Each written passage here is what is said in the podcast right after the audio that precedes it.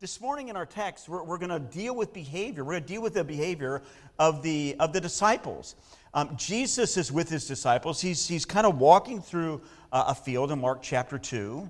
And I, I, would imagine that what they're doing is they're, they're outside of the city of Capernaum. And, and Jesus is on his ministry, and he's going from village to village, city to city, and he's teaching, preaching, and he's doing miracles. And he's, and he's walking through maybe one of the outside villages out of the city of Capernaum, and, and he's walking through a field. And as he's walking through this field, they begin to just kind of pluck a, a piece of grain. Then they pluck the piece of grain, they put it in their hands, and maybe rub the head together and, and separate the chaff from the, uh, from, the, from the grain, and then they would kind of pop it in their mouth and they would eat it, maybe having just a little bit of a snack as they were uh, walking through the villages. And, and, that kind of behavior begins controversy number four in the Gospel of Mark. Remember, we're kind of in this, this section of the Gospel of Mark uh, his story, our story. How does the story of Jesus uh, relate to my story? And what we have is, is another controversy with Jesus and the behavior with his disciples. And so the religious leaders, the Pharisees, they begin to look at what the uh, disciples are doing and saying, that's illlawful. It's not lawful for you to do. And so we read about the controversy in Mark chapter 2, verse 24. Notice what they say. Look, the Pharisees said to him, Why are you doing what is unlawful on the Sabbath? And with that question, and not really a question, but an accusation, not necessarily toward the disciples, directed more toward Jesus, what is going on? Why are you guys doing something that is not lawful to do on the Sabbath? And what Jesus is going to do is this He's going to respond. And in his response, he's going to give them a, a different understanding of, of who God is, a, a, different understanding of maybe their understanding of the Sabbath. And most importantly, they're going to give them, Jesus is going to give them a picture of his identity, of who he is, and what he's come to do for us. He's going to expand their understanding of the nature and the character in his identity right before these people, and they're probably not going to get it and all based upon this controversy from the life of Jesus. So let me pray and ask God to speak to our mind and our heart this morning as we look at God's Word. Father, thank you for your Word. Father, I ask that uh, from the psalmist that you would open our eyes that we would see wonderful things from your law. Thank you for it. Father, I thank you for the beauty of today. Thank you that we can gather together as family, that we can gather together as friends. And Father, I thank you for the teaching of Jesus, Lord, in the midst of a a world that's really, really changing in the midst of the difficulties and challenges of life. Father, your word says ultimately that Jesus has come to be our rest.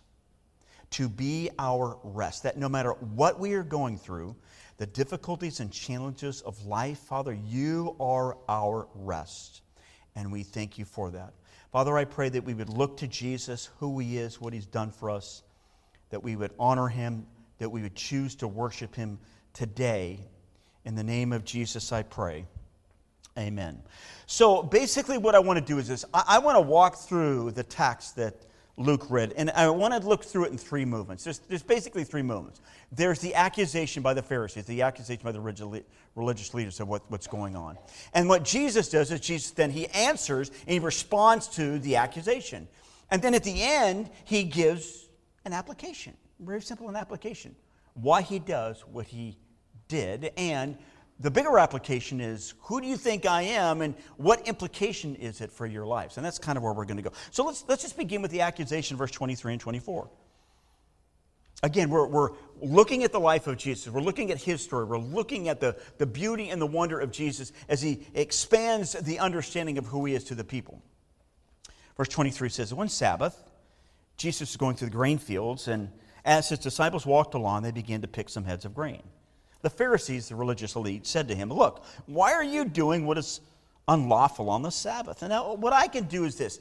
Most likely, they're outside of the city of Capernaum, and they're going from little village to little village. And, and Jesus is teaching, he's preaching, he's going and he's giving them a message repent, for the kingdom of God is at hand. And, I could see they begin to, to walk through a field. You know, there's a, there's a field, there's a, it's a grain field kind of like our, our, our property out back. You know, we get people that come through our property out back all the time. You know, they come and they, and they walk their dog or they walk through, or, or maybe what they're doing is they're crossing through our property. I mean, I could see people doing that all the time. But as Jesus and his followers began to walk through the field, they began to, to see the grain. There's grain there, and they're walking through. And by the way, they didn't necessarily have trails that would go through. They didn't have roads that would go through. So they would, they would just walk through, and they would see a stalk of, of grain. They would just pick it up, pluck it up, and break it off, and then and probably rub the, the, the top together, the head together, and they would separate the chaff and they get the head and they would just kind of pop it in their mouth, if you will, and eat it. Like a little bit of a snack as they're walking through. They're probably very, very hungry, you know, not sure where they're going to uh, end up and what kind of meal they're going to have. And well, we're familiar with this, right? I mean, have you ever walked through a field and see honeysuckles? And, and you just kind of reach over and you pull the honeysuckle off, and you pull that little thing out and you, and you, you eat the honeysuckle? Oh, when, when I was in Alaska, we would literally, my friends would, would gather a, a half gallon of milk and they would just travel into the, uh, in, into the outside of, of, of, the city and find a, a blueberry patch and they would just pick the blueberries and they would put them in a bowl and then put some and they would just eat them. That's what they would do. You know, they're just out there. They're available to do that. And that's kind of what's happening here. And what's interesting is this with this grain field, that there was actually a provision for them to be able to do this from the book of Deuteronomy. It was legal for them to do this, it was lawful for them to kind of walk through a field. And there's a provision for that. If you were a landowner, you made a provision for this. Deuteronomy chapter 23 says this If you enter your neighbor's grain field, you may pick the kernels with your hands, but you must not put a sickle to the standing grain. In other words, what you can do is you can pick it up, you can pluck it out, you can put it in your hand, you eat it, but you can't back your John Deere tractor up and start harvesting all the food and take it out to the market and sell it. You can't do that. And that's exactly what the disciples were doing at this particular point in time. And, and this is here where the problem comes in. This is where the, the conversation uh, the, the accusation comes in from the religious leaders, from the Pharisees. The problem is this they were doing this on the Sabbath. They said, hey, listen, what you were doing, you're eating, you're plucking this, you're harvesting this on the Sabbath, and this is a violation, if you will. It's a violation of our religious understanding, it's a violation of the Sabbath. How? Was the eating and plucking of this grain a violation of the Sabbath?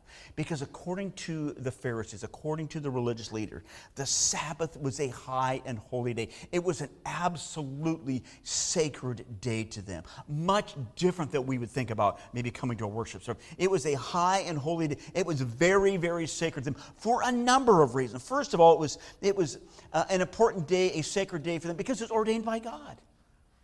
God created everything in six days. And, and what did God do? He rested on the seventh day. God built into the very fabric of society, the very fabric of creation, this idea of what? Rest. Rest is a good thing. That was sacred to them because it was a day of rest. Secondly, it was this it was commanded by God. It was a command by God to take the Sabbath and to take it seriously. As they were in the wilderness, God says, Listen, I'm, I'm going to provide manna for you, and I want you to go out and I want you to collect the manna. And on the sixth day, what you need to do is you need to collect enough manna for two days. Why did he do that? Because I don't want you going out on the Sabbath the next day and collecting manna because I'm going to provide for you in such a way because the seventh day is a day of rest.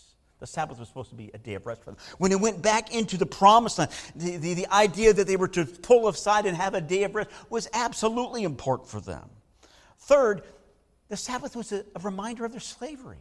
When they were being held by the Egyptians and forced to labor and forced to work, they did not have a time of rest. And so, what God did was God created, God ordained the Sabbath day so that they would be reminded that one day in the past, you you were a slave to all of that stuff. God pulled you out by His grace and allowed you to experience rest, the Sabbath rest. The Sabbath was an important day for them because it defined them as a people. There was a unique relationship between God and this idea that He ordained rest for them. In other words, through all of the other nations would see the unique relationship that God had with the people, seeing that they were stopping on this day. They weren't working. While everyone else is selling stuff and everyone else is going to the market, they were supposed to have this, this unique relationship with such, to the Lord that it showed them that they were different and that they would stop and they would rest. Fifth, it was a distinctive of Judaism the law, the temple, circumcision. All of that was an important part of who they were, important part of their identity as a nation, as a people. And the Sabbath was just as important to them.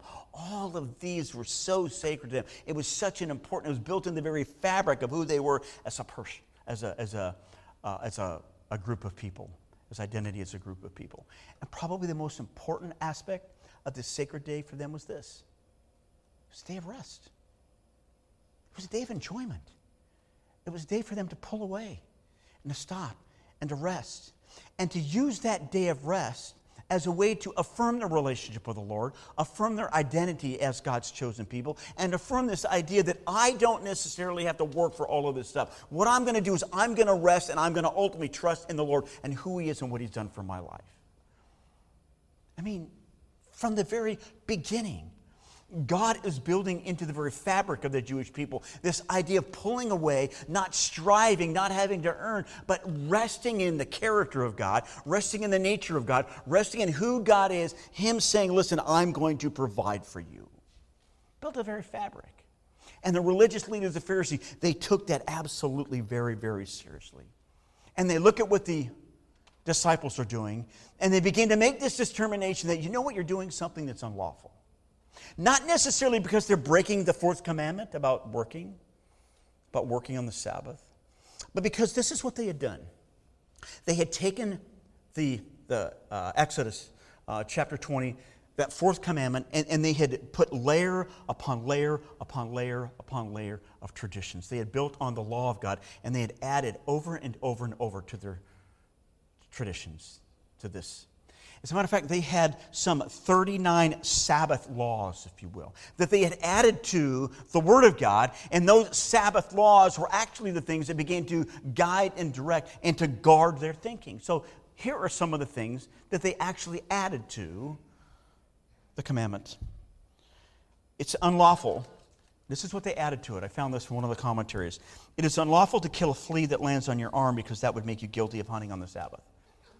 This is what they added. This is actually what they added to the law. If a man's ox fell into a ditch, he could pull it out. But if the man fell in there, he had to stay there. I don't know exactly why that is, but somehow, some way, they began to take Exodus chapter 20. They began to take this fourth commandment and add to it all of their traditions. One last tradition was this it was okay to spit on the Sabbath. And, and I want you to notice the progression here. Notice how they changed this. It was okay to spit on a rock on the Sabbath, but you couldn't spit on the ground because that made mud, and mud was mortar, and that was considered work. You, see what they did? They had this understanding of, of God's law, uh, the fourth commandment, and they began to add all of their religious traditions to their understanding of what it meant to walk in obedience to the Sabbath. And you know what I did?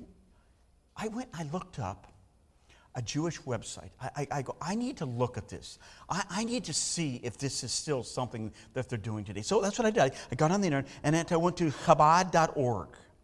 And this is what they say about the current situation of the laws for a Jewish person. And I, am just giving you what I read, all right? I'm not, I'm not making any value judgment about their life, not any value of their spirituality. I'm just giving you. I want you to listen to this.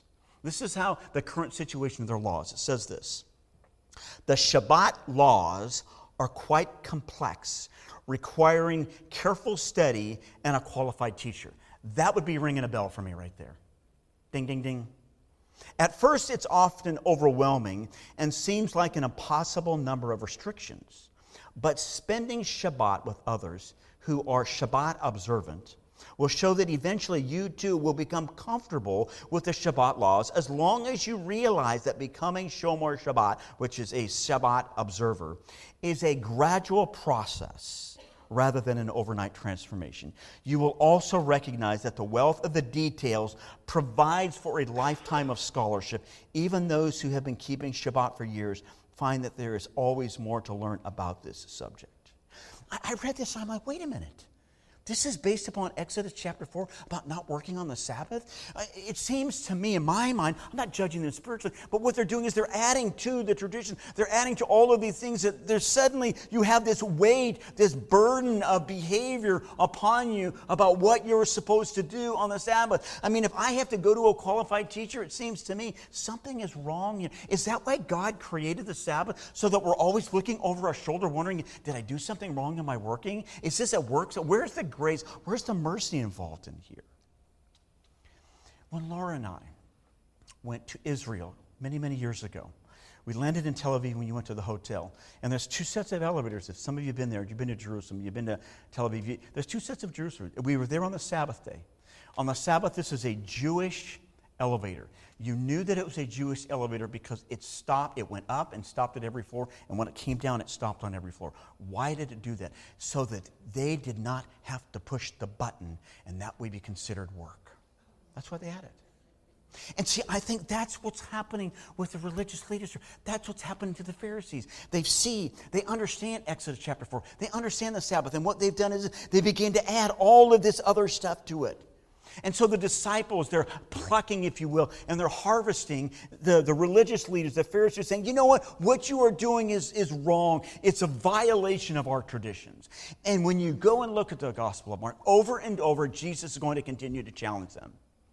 Listen, is this really what God's word says? Or have you so changed your relationship with God in such a way that you're adding all of these weightier burdens, if you will, to a relationship with God, and there is no grace, there is no mercy? It's all about works and what you can do and what you can't do, about earning your salvation, if you will. And Jesus will continually deal with that with the religious leaders. As a matter of fact, Mark chapter 7, verse 8, notice what Jesus, notice how Jesus directly deals with this idea of traditions. It says this You, religious leaders, you have let go of the commands of God on what? You are holding on to your traditions. In other words, saying, listen, they have actually set aside the very commands of God and they've piled on their tradition and they're saying, Our traditions outweigh this law. Our traditions outweigh the Word of God, is what was happening.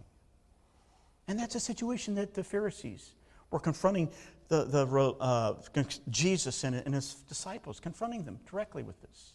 You're doing what is not lawful to do on the Sabbath by plucking and eating grain. And Jesus says, okay, okay, let's just, let's just walk through this.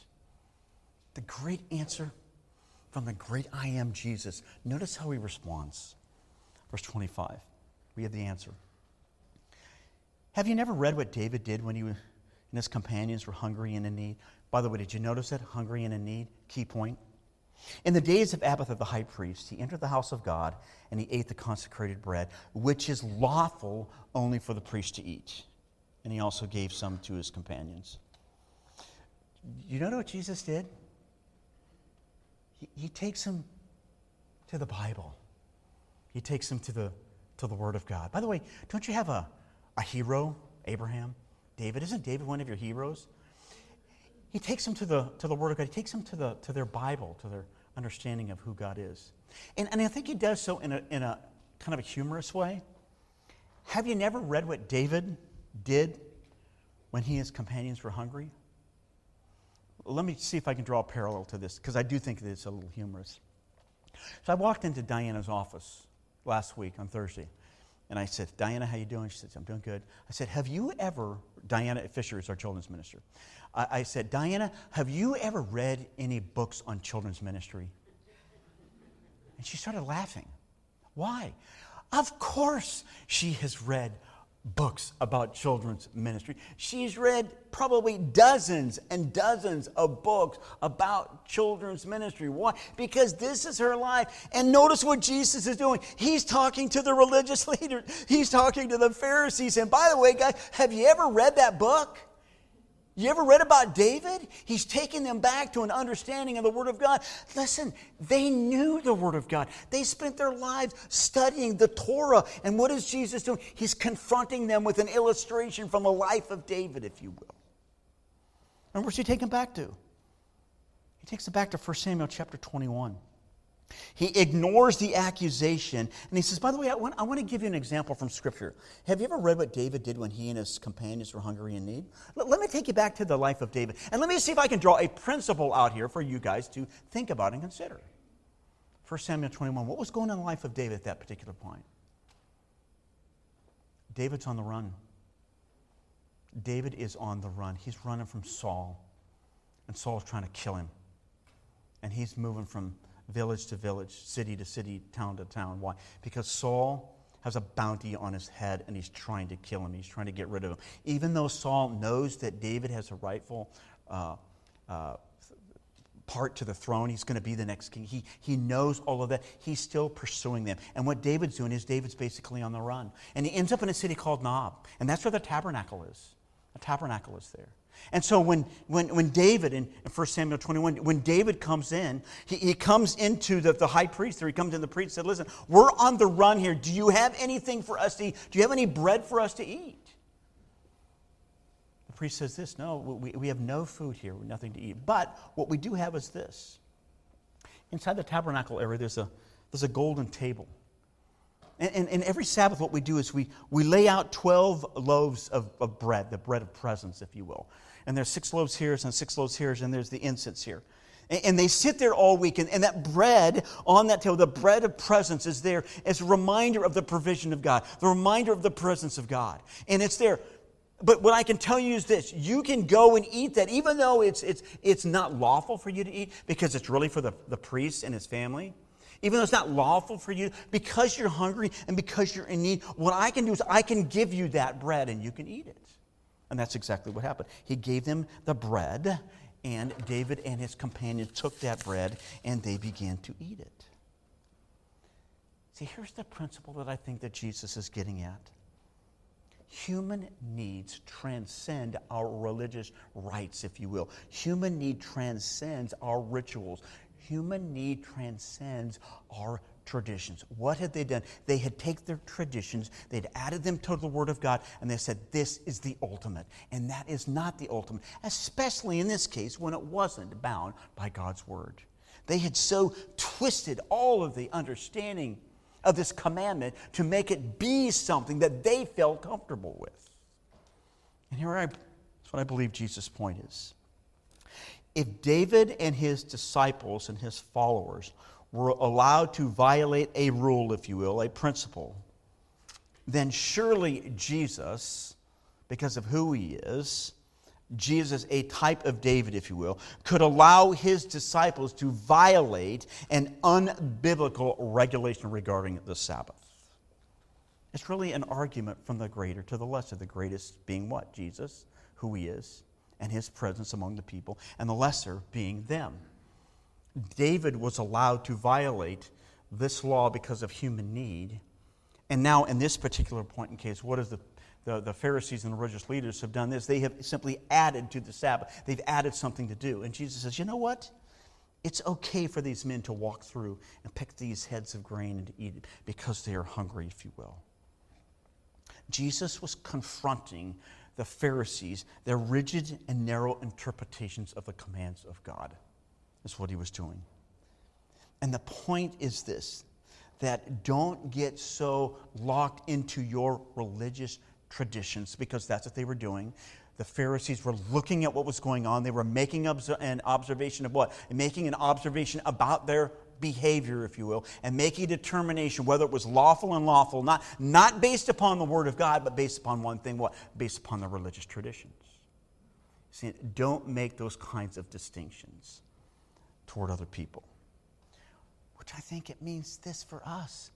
Don't we too have to be careful about our religious traditions and the things that we think are important in our convictions, especially if they're not necessarily aligned with, with the Bible, aligned with Scripture?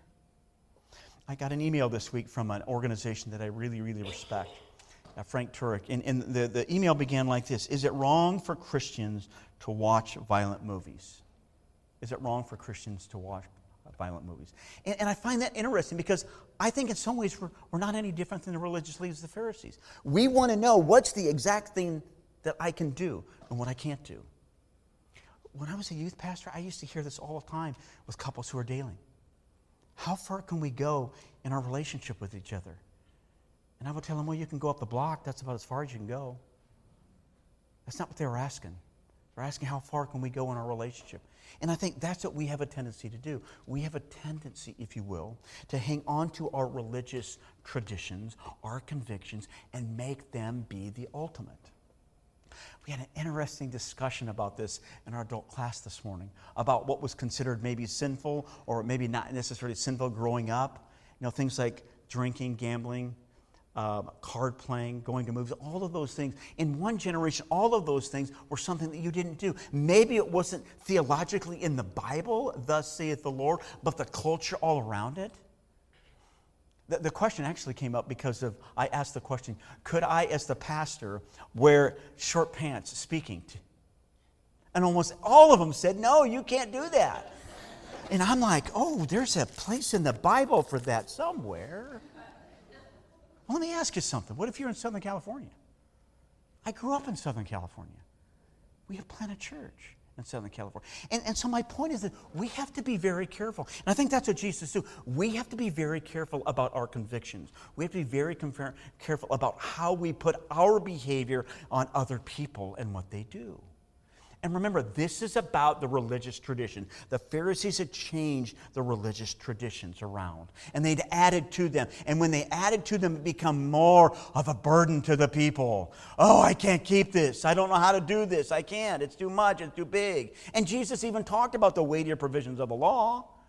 He said, listen, you put all of these weightier provisions of the law on people, and it's a burden to them, and I can't get rid of them.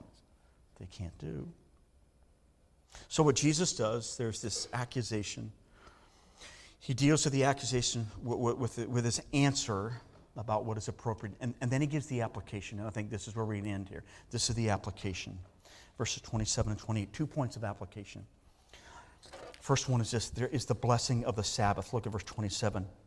This is the application. This is how Jesus responds. He says this The Sabbath was made for man, not man for the Sabbath. God created everything and it was all good, right?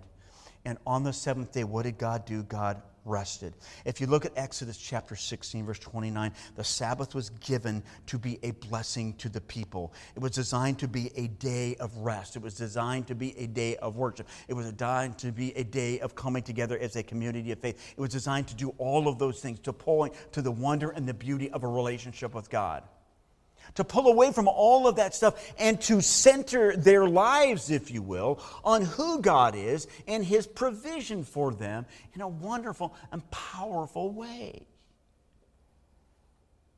This day of rest was to be a time of refreshment, not a day of restriction, not out of duty, but out of delight. And unfortunately, what the religious leaders had done, they'd added a bunch of laws to us.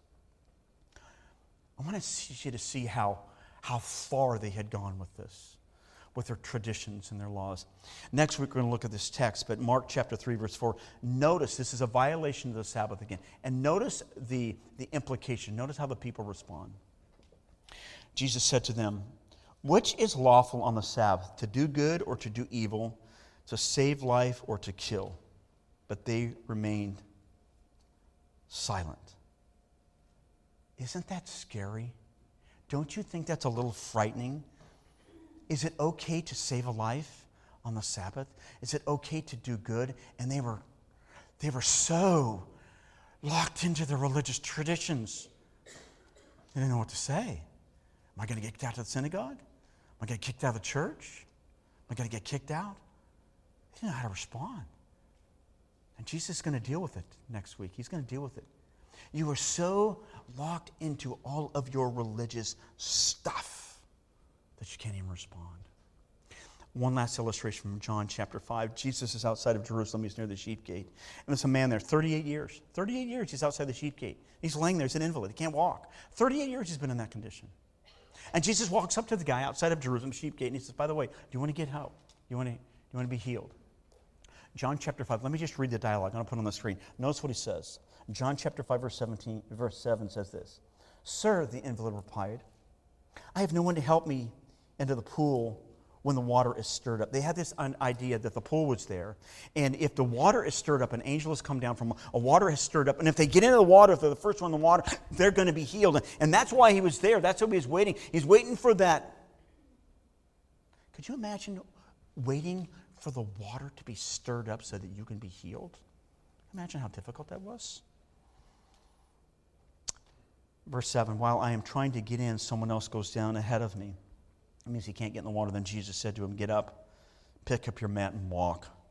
At once the man was cured. He picked up his mat and walked. The day on which this took place was a Sabbath. And so the Jews said to the man who had been healed, It's the Sabbath. The law forbids you to carry your mat. But he replied, The man who made me well said to me, Pick up your mat and walk. So they asked him, Who is this fellow who told you to pick up your mat and walk?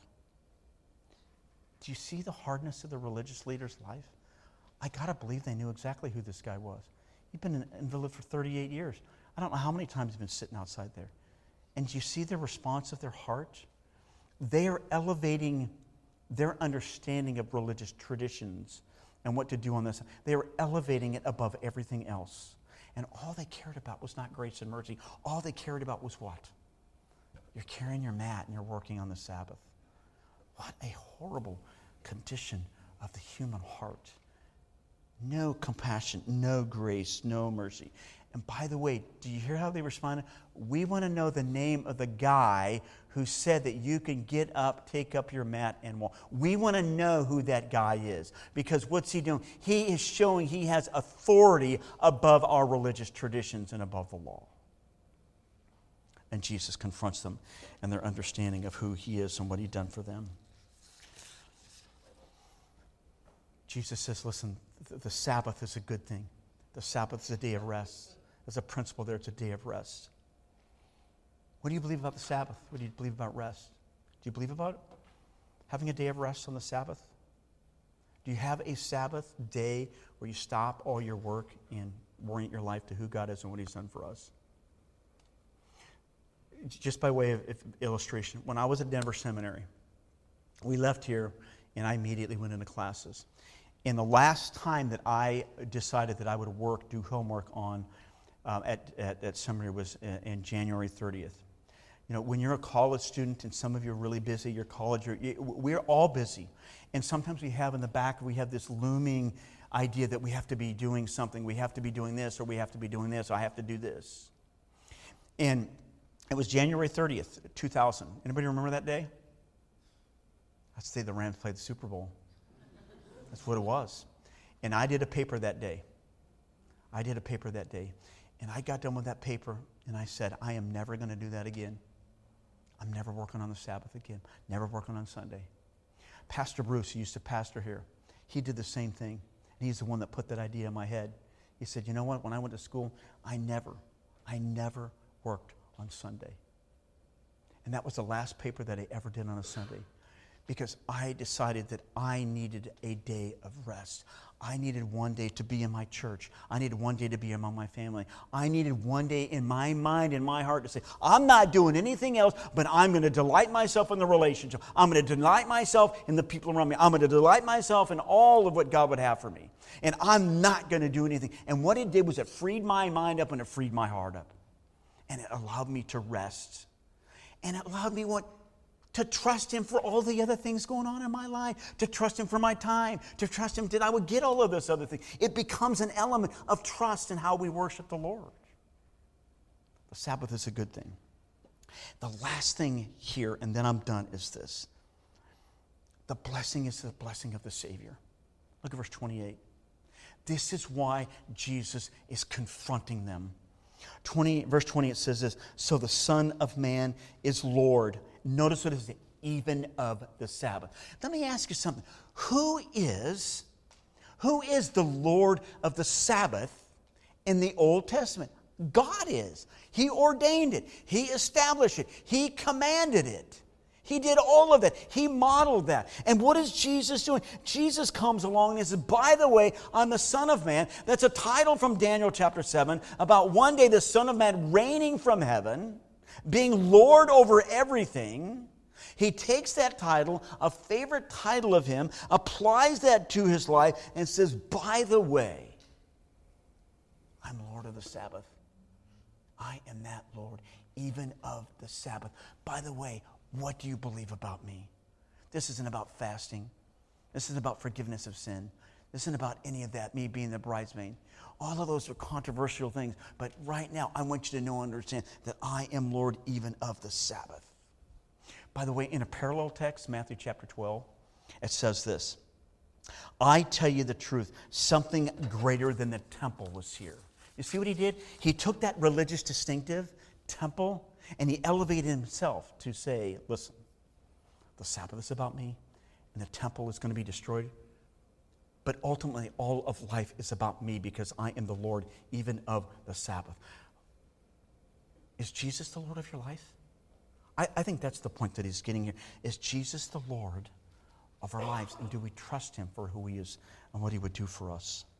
Tim Keller, one last quote, and then we're done, talks about the identity, the self awareness of Jesus, of who he is, and this idea of being the Son of Man and Lord of the Sabbath. Notice what he says. His Jesus self awareness is startling. No other teacher has made anything like the claim that he makes. Jesus is sovereign even over the Sabbath. So, you see what Jesus does? He takes this accusation by the religious leaders about picking and eating producing harvests by eating heads of grain, if you will, on the Sabbath day. And he answers them in a beautiful way by pointing them to the Old Testament, to the Word of God, and says, Listen, you cannot hang on to your religious traditions. You cannot violate the Word of God. And by the way, I, as the Son of Man, I'm Lord of the Sabbath. Where do you find your rest? I think what Jesus is inviting people to do here is, I am your rest. Jesus is our Sabbath rest. Hebrew chapter 4 talks about Jesus being our Sabbath rest. Are we ultimately resting in Him because He's Lord of the Sabbath? That's what He would have us to do. And the religious leaders didn't get it. It was all about rules, all about regulations, all about all the externals. And Jesus has simply come. Will you trust me with your life? I am Lord even of the Sabbath. Father, thank you for your word. God, thank you for your grace. Thank you for your mercy. Thank you that you desire to be Lord of our lives. So, Father, we come to you this morning. We thank you. Thank you for the grace that we have in Jesus. Thank you for the cross. Thank you that Jesus went to the cross as a payment for our sin. And Father, we thank you that you are the Lord of our lives. Father, I pray that if, if anyone is struggling with any issue of where you are at, they would find their rest in you. Or maybe they're a student and life is just really difficult. Father, I pray that they would find their rest in you. Or maybe a job situation, or maybe there's a family situation. Oh Lord, maybe life is just in upheaval. Father, you are our rest, and we rest in you, and we rest on the finished work of Christ on the cross. And Father, we ask these things in Jesus' name. Amen.